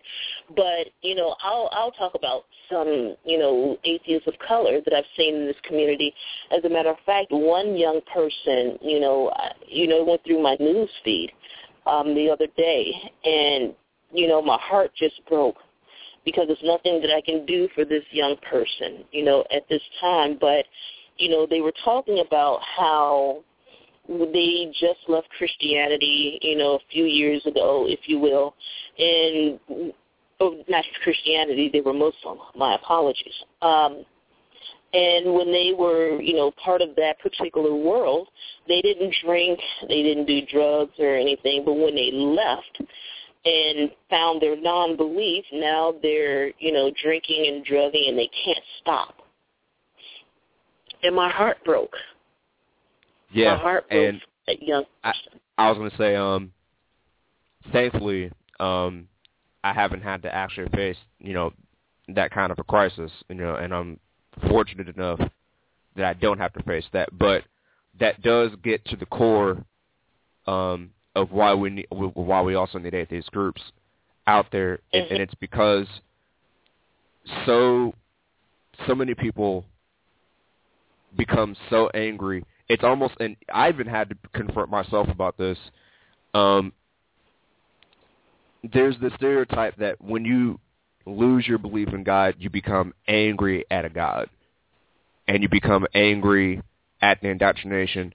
And unfortunately, because you don't you haven't been given a good foundation for moral values outside of what it is that you knew for decades of your life. Um, it becomes kind of a self-fulfilling prophecy for some atheists to come out and do whatever they want because they've been told, well, you know what? Hey, if I don't believe in God anymore, I don't have to be responsible. Um, there is no higher power watching me, and I can do whatever I want at any time and not be held accountable. And we hear so often Christians and Muslims saying, well, without a God, of course they're going to go and do whatever they want because you need a God to keep yourself moral. And so many atheists become self-fulfilling prophecies for the religion to use and go, Well, that's what happens when you deny God. And because so many uh, Christians and Muslims grow up being told that this is the only good thing that they can ever have in their lives. And they're going to act exactly like that when they come out of non-belief and are not given a soft landing, when they're not given examples of people to go and say, these people are living productive lives without the need for God. So they don't know how to handle that freedom. They don't know how to handle that escape route. And nobody's actually catching them and actually saying, look, here is how you can be productive without a, without a belief in God. You don't have exactly. to be angry. You don't have to be bitter. And they're not given that soft landing and we're not it's it's almost as if you have to re-educate yourself in how to actually live a normal life because it does exactly. get overwhelming. Exactly, you're absolutely correct. That's why what I said earlier, you know, I'm having to unlearn a lot of, you know, the Christianity that I've learned a lot of the ideology, a lot of the habits. And yes, you know, you have to deprogram yourself, unlearn a lot of things, but while you're unlearning, you know, some of the, you know, uh you know, the ideology that you grew up with or that's surrounding you, you have to build back up as well. You have to relearn a lot of things, and that can be difficult. It's very difficult. You know, I'm a living example of it. Trust me. There are days when I am in total conflict. You know, cognitive dissonance one for one. Okay, and it's it's just it's really interesting. But yes, you know, we have to give them a soft place to land. But the first thing we need to do is when they come over is to let them know that it's okay. And right, you know, and that they it's have not to and that it's not their fault. Exactly. And that it's not their fault. It's not. It's not, you know, It's not and show fault. some compassion and show some understanding and not point fingers at them, not tell them that they're stupid, not tell them that, you know, they brought it on themselves. No. No, that's just wrong Right, thinking. because they already got enough of that. They already got enough of that from their churches. They get enough from that from their family and their friends telling them that, of course, you're stupid for not believing in God. That's why you're in the situation that you're in. You need prayer, you need Jesus, and all these other things. They hear enough of that from the religious. We don't need to add to that. Exactly, exactly. And then, you know, again, you have Stockholm Syndrome, and that's why, you know, with some of these people that are under abusive pastors or abusive leadership, they stay because they feel, well, you know, you know, that was the Holy Spirit or God speaking through him. It's really not him. And, you know, just Oh, all man. of that.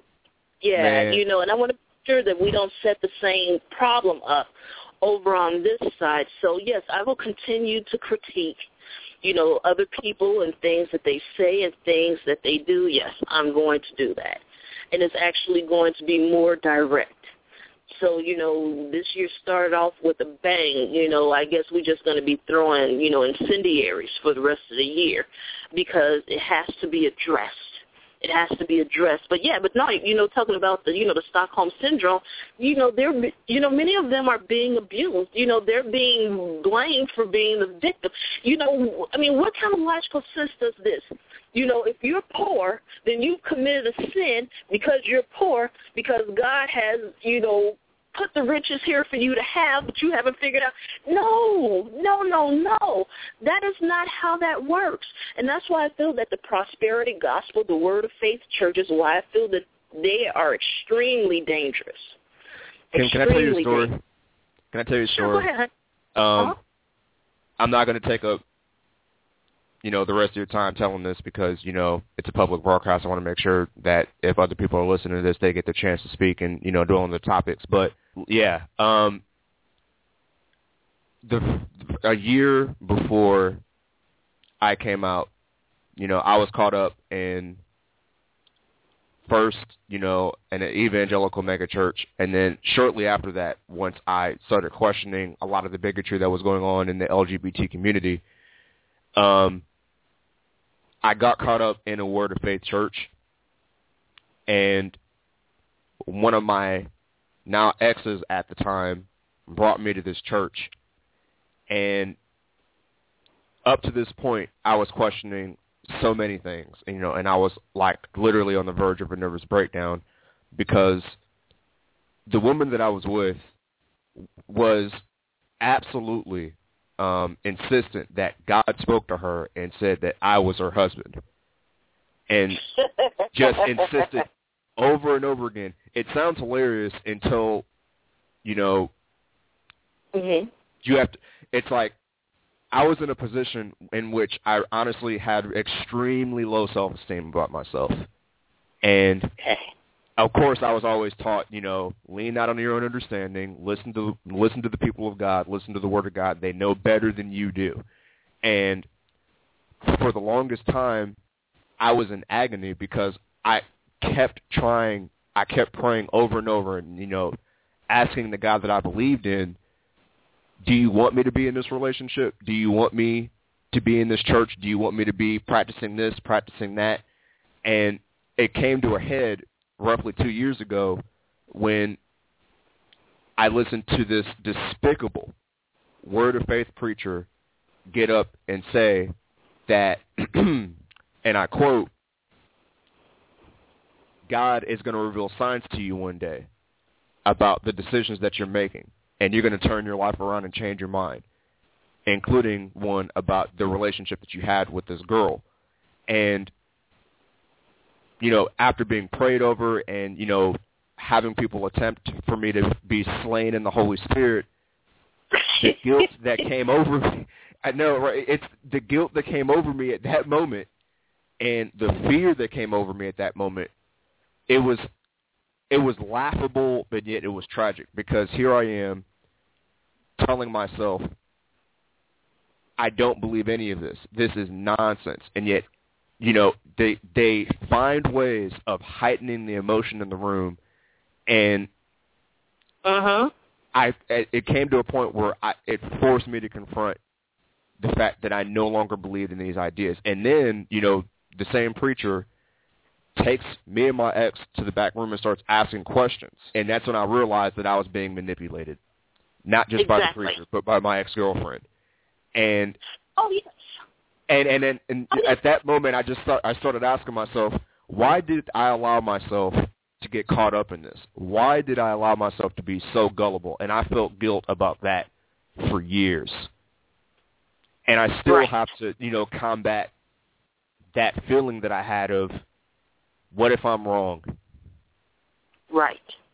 and Right. you know and it's and it's it's taken it's taken therapy it's taken um talking to other people and you know i'll have christians you know when i tell that story and not many people actually know about that um in my own personal life but when i tell that story christians always go well of course they were lying they were manipulating you and all this nonsense and of course god doesn't reveal signs and talk to people and of course i don't believe in people being you know word of faith and prophecy and all this but I start asking them, why would that put limits on a God that exists? Exactly. Exactly. Exactly. And someone in the chat room said that's a problem. It's a very controlling thing. Pastors want to be a part of controlling people's lives.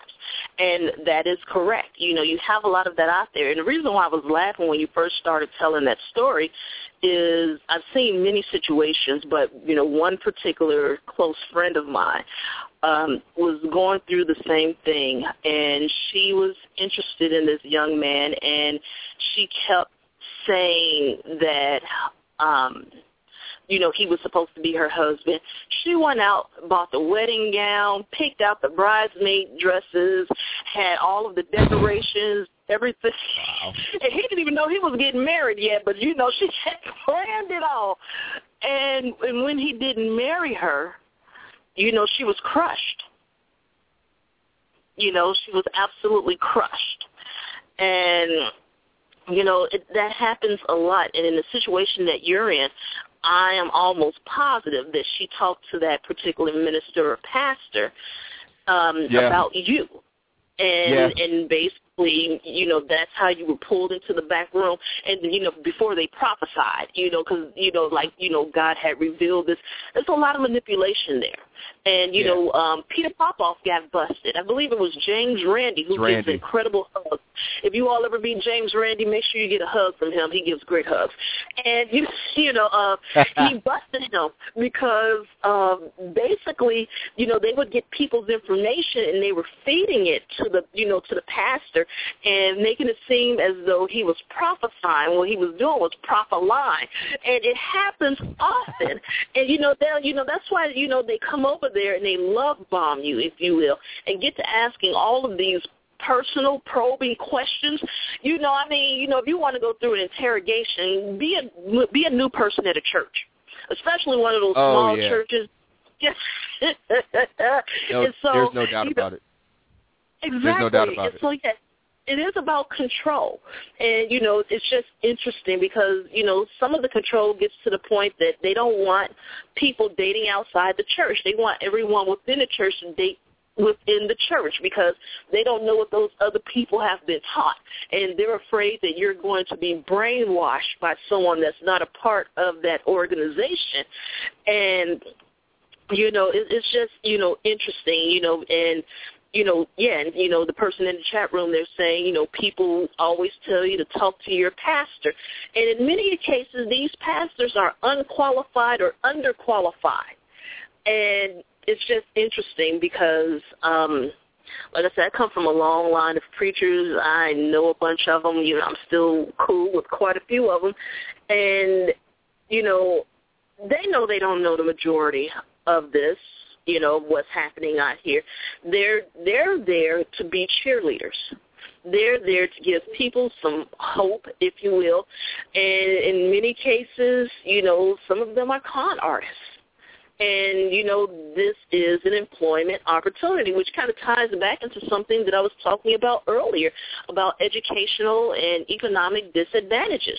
Unfortunately being a pastor being a preacher is a career choice for some people. And it's one of the easiest career choices. You set up a church and you tell them why they need to give you their money for God to bless them. And, And you make a good thing. living. Go here's ahead, the honey. other thing too. No, here's the other thing I was going to mention about that too.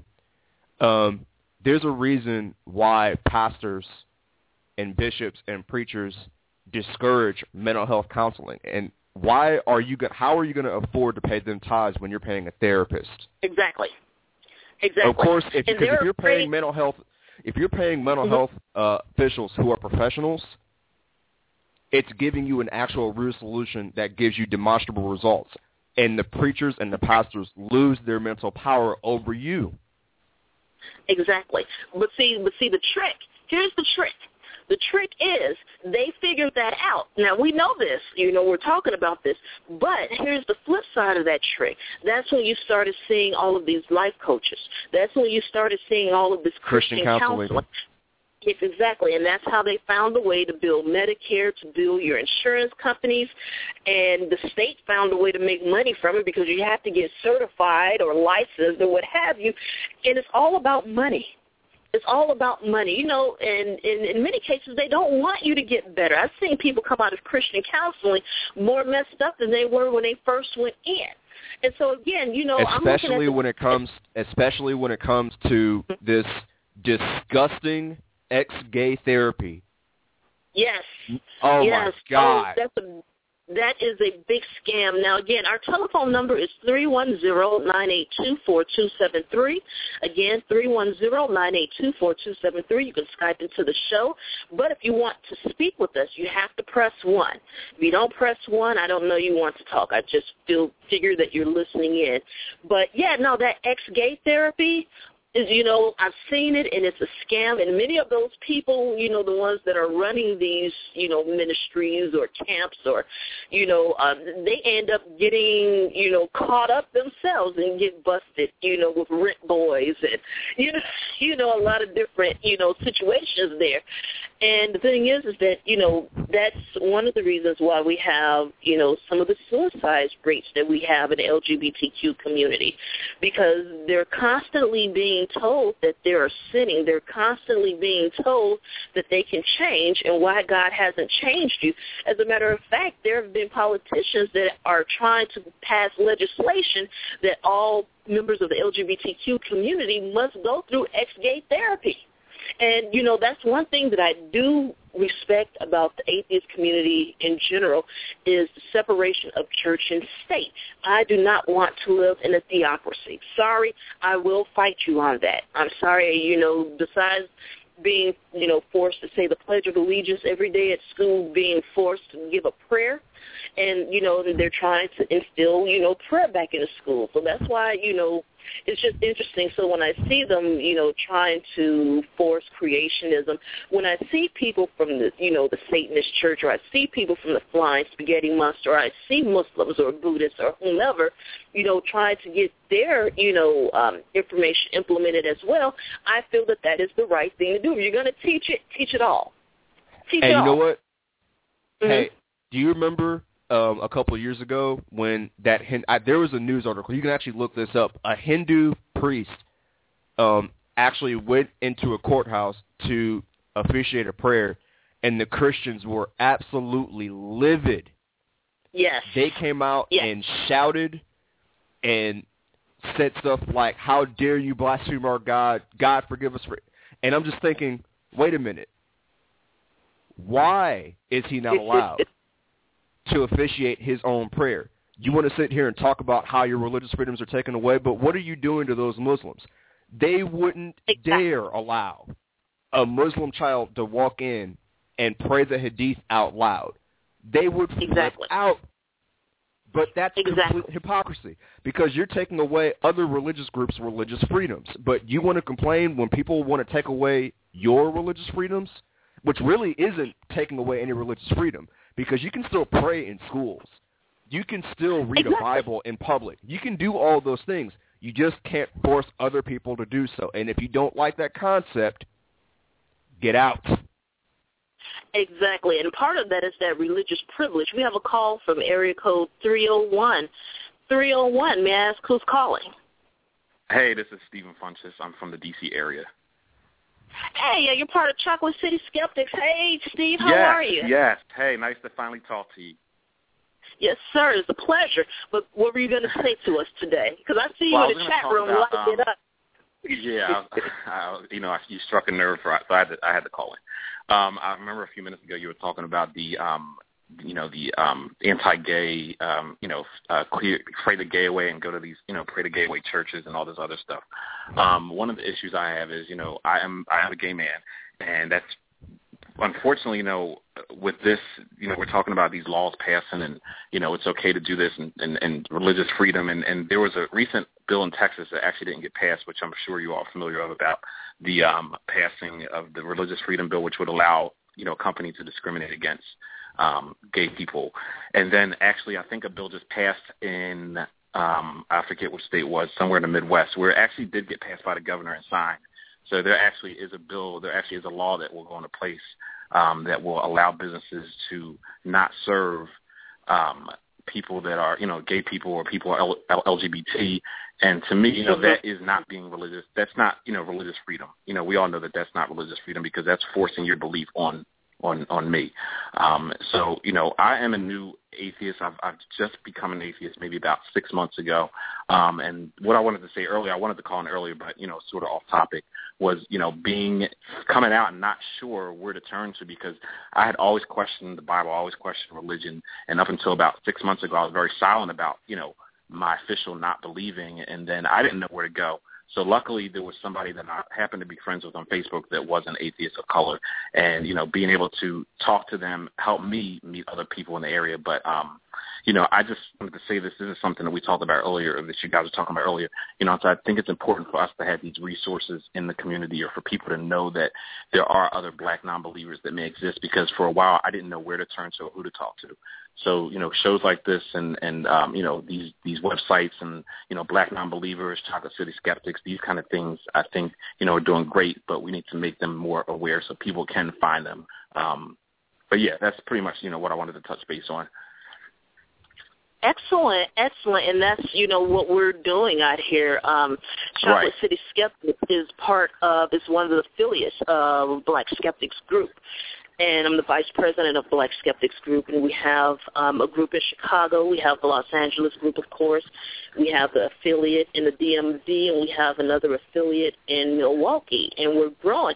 In addition to our sister affiliate, which is Houston area Black Non-Believers, and you know the communities are growing, and we're getting out here, and you know I am glad, and I just thank you, Stephen, for listening to the show. And you have some wonderful people. You have MC Brooks, you have Raina, oh, yeah. you Great. you have a, Yeah. you know a whole host of people, and you know you have some excellent teachers in your midst.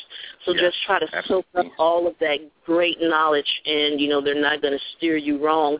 And you Oh, know yeah. I just you know I welcome you officially Thank you. know to the black You know, we- atheist community welcome and you know that's why it's important that we do shows like this podcast and the Yes, people of color absolutely. webcast and we're going to have you all on the webcast once because I know we want to feature, you know, all of the groups.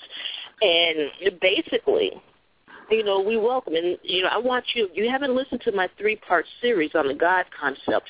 You know, that's one of the first shows that I would recommend that people go and listen to because, you know, I break a lot of things down, and that came from Michael Lackey's book, you know, and I'm actually um, working on getting him on the show, actually, and the name of that book is African American Atheists and Political Liberation, and it's one of the best books out there aside from Dr. Hutchinson's um, Moral Combat and Godless Americana. You know, you all have to read those as well.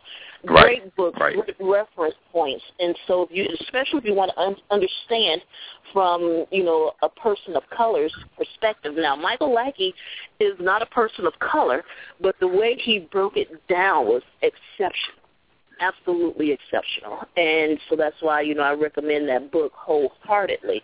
But yeah, no, we you know, um you know, we talk about a number of issues because I mean sitting here and pontificating about, you know, being a black atheist or why we love Christianity, doing that week after week, you know, that gets kind of boring. And it's not addressing and attacking the issues that, you know, we need to talk about. As a matter of fact, the next series that I'm going to talk about, you know, and you know, I have to go back to what I said I was going to do in December. I need to pick that back up because those are some extremely important um, topics, and we're going to find a way to incorporate it. But I'm reading a book called The Color of Class: Poor Whites and the Paradox of Privilege, and it's written by Kirby Moss. And I think I want to do a show or a series of shows on just the paradox of privilege. It should be interesting, but it won't necessarily all be about class issues. We're going to talk about um, religious privilege. We're going to talk about male privilege, you know, including black male privilege, and in some cases, gay black male privilege, you know, because we talked about that a bit on the podcast. And, you know, it's just, it's really interesting, but I'm going to bring it back to center. Um, when Red was talking about, um, you know, the gay and the ex-gay therapy that they have, you know, one of the interesting things that, you know, I've noticed in a lot of churches, especially the black church, because, you know, I've been in church pretty much all of my life. And, you know, when we had members of the LGBTQ community, no, initially, no one really said anything. They would say, oh, that's sister so-and-so or that's brother so-and-so.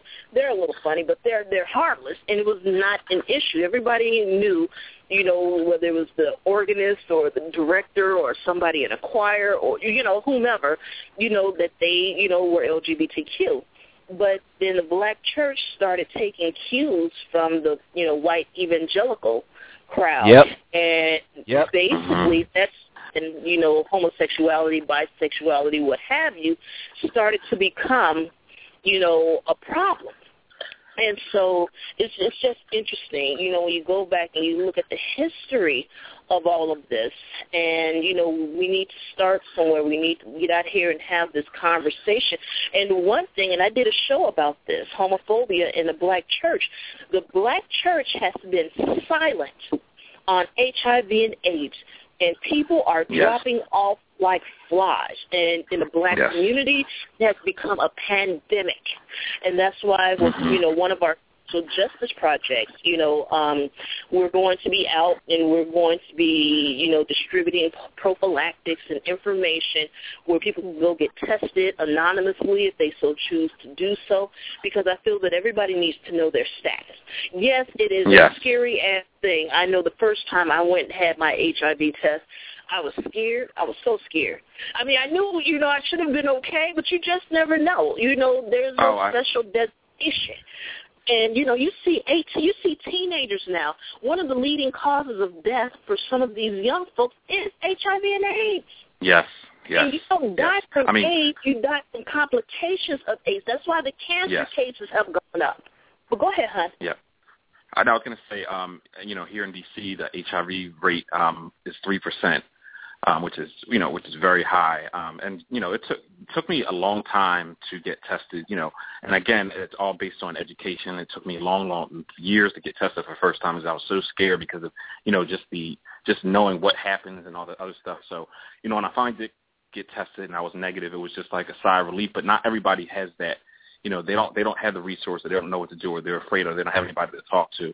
And um you know and speak just to go back to what you said about you know the black homophobia or, or you know homophobia in the black church is um you know we had in Maryland um for during our last uh, election um you know there was a question 6 vote for marriage equality. Um and you know they did you know the news people went around and were asking people you know what what you're are you going to vote for or against question 6 which was yes to marriage equality or no marriage equality and so to hear, you know, for me personally, to hear other black people say that they were standing in line, you know, they were not going to vote for marriage equality was very disheartening because it's like, you know, how could you deny someone rights, you know, based on, you know, your religious belief, you know?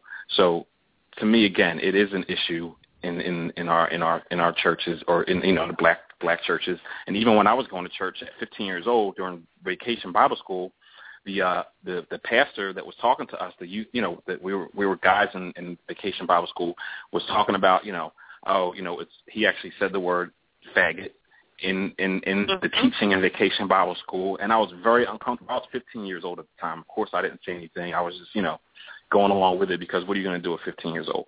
But i still remember like it was yesterday. That was like 20 years ago. And i still remember exactly what it was like. It was yesterday because he said the word with such power. And it was just like how could you say, how could you as a pastor as a leader you know say something like that in a church you know in, into these youth?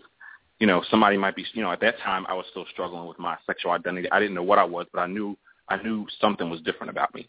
So to hear that and I'm you know I'm part of this church makes me feel like you know oh my goodness I'm doing something wrong. And unfortunately you know that's why depression and again this circles back to the whole mm-hmm. mental health thing you know depression and you know suicide and all that. And suicide is high in the black community um, people, a lot of yeah. people don't realize it, but because you know the the resources may not be there, or people don't know where to turn, you know, and mental health again is just looked at as such a, a negative thing, and it shouldn't be. So you know, exactly. yeah, and just like and you said also, earlier, with the mental health and. If I can just inter, if, if I can just interject with uh, a couple of things the gentleman was talking about too. Um, mm-hmm. okay. Yeah. So the interesting thing about that too is that I've actually met um, gay, lesbian, bisexual, and transgender people who were a part of the church, and I've actually met other people when I went to church that were clearly in the closet but denied it. At one point, I actually um, there was a service, and a gentleman actually got up who was an elder in the church, and he talked about how he was relieved and exorcised of the demon that was homosexuality and all this other nonsense that he was preaching. Um, and I, I was ashamed at, at first. Yeah, I look back on that in real shame because I was up there saying, "I'm so proud of you for overcoming this," and this is and just being really ignorant. And but anyway, um, at the end of the service, I walked up to him and I shook his. I went to shake his hand and I said, "Brother, you did a great job today. It was an awesome sermon." And the look of terror that was on his face was un- I will never forget that. He looked at me, wow. turned right back around, and darted towards the front door. And. I just looked and said, "Wait a minute, what what happened?" I thought, and then I look and I think about that years later, and I'm like, he still hasn't gotten over it. He's still gay. No, it's not, right. You can't. not. That's something. I mean, and that's the sad part, you know, because it, and, and again, you know, I, I know I said it before, but because you know it's taught as such a bad thing in the black church, and that's a lot of the things that they focus on, you know, in churches. That's the one one of the biggest things that they pull out from the Bible is, you know, it's wrong. You, you know, you're going to hell. You know, you're going to hell because you're gay. You're going to hell. You know, God doesn't. You know, God doesn't like, you know, gay people and all this other stuff. That's you know one of one of the biggest things that they talk about as being like, you know, out of all the things in the Bible that, that is mentioned, that's the one thing that seems to be focused on. And again, that's something you can't change, but because it's it's forced when they're preaching to you that, you know, it's like almost like um they're brainwashed you telling you, you know, that you're you're you're you're wrong or that, you know, you can change or, you know, it's it's it's just disgusting for you to be that way. You know, again, it, it's just speaking back to that point. Yeah, yeah. And um it's it's just really it's one of those things that that was the first thing that showed me that something was wrong because it's really easy to demonize somebody that you don't know. It's easy to demonize and cast somebody in a certain light until you actually know them. And it was actually meeting gay and lesbian people who were happy, who were productive members of society that caused me to question my own bigotry and my own homophobia. And it was the first thing, and this is, you know, talking about the Bible, um, this was the thing you know, when and I actually went and I researched, you know, ex-gay organizations myself because I wanted to know can people actually change their minds about their sexuality? Is it possible to quote unquote turn? And when you look at the research reports from professional organizations that have 99.9% of their clients utterly destroyed uh-huh. by this ex-gay therapy, and when you find out that only 0.1% of people actually turn. It's or so they say. Where, uh, what what else are you going to say? It doesn't work. Right. None of it works. And right. then the, the next question was, if this doesn't work, that means the Bible got it wrong. And what else exactly. did the Bible get wrong if it got people's sexual behaviors wrong? And when you were talking to, wait, I'm sorry, gen, the gentleman that's talking, what's your name? I'm, I'm St- Stephen. Stephen? All right. Um, So when Stephen was talking about, you know, how black churches and churches in not just black, but churches in general, American churches especially, seem to focus strictly on the gay issue. Um, well, here's the thing about that. They want to keep your eyes off of the other things that the Bible says that are clearly wrong. They're not going to talk about how women are considered inferior, and they're not going to talk about First Timothy chapter 12 verses or chapter, First Timothy chapter 2 verses 12 which says that a woman must learn in silence. They're not going to mention that bit out of the Bible because they would lose 90% of their congregation right there. Mhm. Mhm. Right. That's absolutely exactly. right. Exactly. And they, they you know want to keep your, to, they want to keep your eyes off of what the Bible actually says by creating this other group of people that they can separate so that they can keep your attention away from the things that the Bible gets wrong. It's a smoke screen. Yeah. Oh yeah, exactly, exactly. And you know, the interesting thing about it is, you know, um, you're right, and it's not just you know that particular issue, and you know, it's a lot of issues that they treat the same way, but um, you know, the issues within the LGBTQ community, I mean, there are numerous.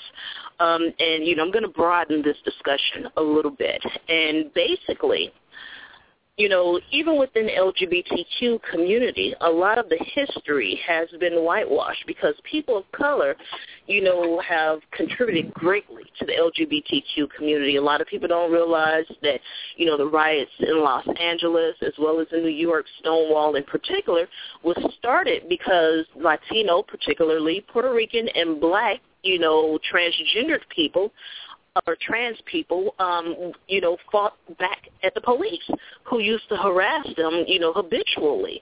And, you know, within the LGBTQ communities, you know, most recently in California with Proposition 8, um, the Mormon church invested a lot of money in Prop 8.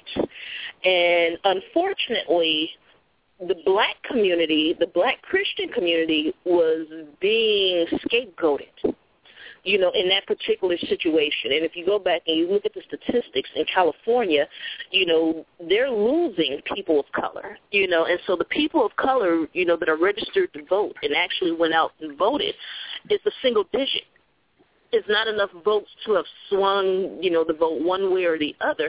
But unfortunately, there's a lot of racism in the LGBTQ community, and there Yeah. is, and a lot of the white, you know, um, you know, gay activists were blaming the black church and blaming, you know, um, just black Christians, and again, the scapegoating of the church because I mean, you know, there are times when I have to defend the church. I'm not necessarily a Christian apologist, but we have to go in, we have to talk about it. And I want to make sure that the black atheist community or the atheist community at large does not do the same thing and scapegoat the black community or scapegoat the black church because you know, in a lot of situations, you know, they point at them, but you know, there are a lot of extenuating, you know, circumstances. But when it comes to, you know, the LGBTQ community, there have always been, you know, um, gay members, bisexual members, trans members, you know, of the church and in the community, and for the church to turn their back on some of the people that have made the church what it is made it as strong as it is. You know, gospel music wouldn't be gospel music without the LGBTQ community.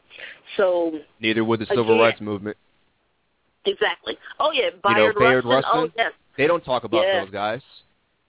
Exactly, exactly, and it's important that you know you know we acknowledge that. But I also want to make sure that you know the black community in general, but the black church specifically, is not scapegoated. Because you know what was interesting was you know because I've had people attack me on my on my wall over on Facebook, and basically they don't even talk about the white Christian community that was against it. They are pinpointing the black Christian community. In some cases, they're pinpointing the black community. And in some cases, this is a trick.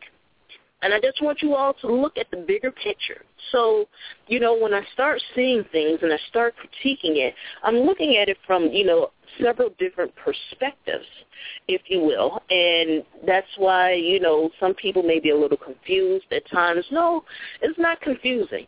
It's just that I will not allow you to sit here and poke fun of people that I love. You know, Right. my my grandmother is a believer. My mother is a believer. Nieces and nephews. You know, the little old lady that lives in the building upstairs from me, she's a believer.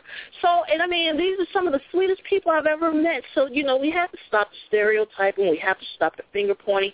But we also need to be conscious and aware as to you know what's happening in the media and then with some of these people because you know what was interesting you know earlier we were talking about the GOP and the libertarians at least I was and you know the social program and the social safety net and how it's a trick. You know just you know the you know communities of color you know atheists of color I just want you to think about this. Look at your community Look at who's helping who in your community. If you don't see any secular organizations in your community, then hopefully this will motivate you to work with some or to start some. The mainstream atheist community, what exactly are you all doing to help you know these these communities of color to help the atheist communities of color reach out into the community. Since you're talking about diversity you're talking about inclusion i don't see them giving money i don't see them giving you know or helping in a lot of respects. Now we do have some allies and there are some that have given and that want to see these changes but also they have to make some changes within because when you have people like dusty running around calling, you know, black Christians Uncle Toms and this other white guy, you know, saying, you know, um, black Christians, are you really that stupid? As far as I'm concerned, that's abuse. The amazing atheist. And it is exactly the amazing atheist saying Yeah. that we were whiners about the Zimmerman trial. To me, that's abusive behavior, and it is incumbent upon the mainstream atheist community to to to address it and to address those individuals because as far as I'm concerned, their silence is tacit agreement. And I'm also looking at some of these black atheists out here that agree with them. Okay, you can agree with them if you want, but you have to be able to support your argument. And, you know, evidence. Where is the evidence? Bring And us the just- evidence. and that just it goes back to you know I talk to people about this too. Just because you're an atheist doesn't make you intelligent.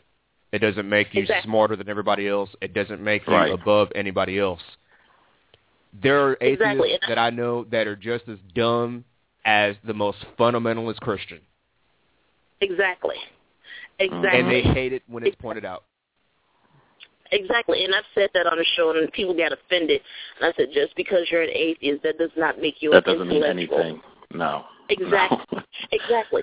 And at the end of the day, and I want to, you know, make sure that people understand it. It's exactly. And particular to, you know, some of these atheists of color that, you know, think that they have some type of special privileges or some type of special inroads um, to the mainstream.